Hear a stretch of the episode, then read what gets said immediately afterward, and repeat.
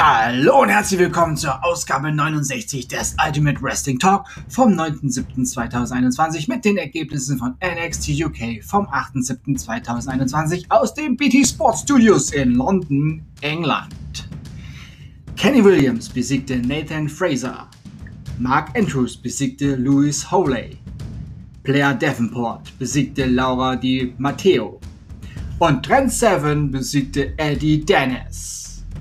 Das waren die Ergebnisse von NXT UK vom 8.7.2021 aus den BD Sports Studios in London, England. Und das war die Ausgabe 69 des Ultimate Wrestling Talk vom 9.7.2021.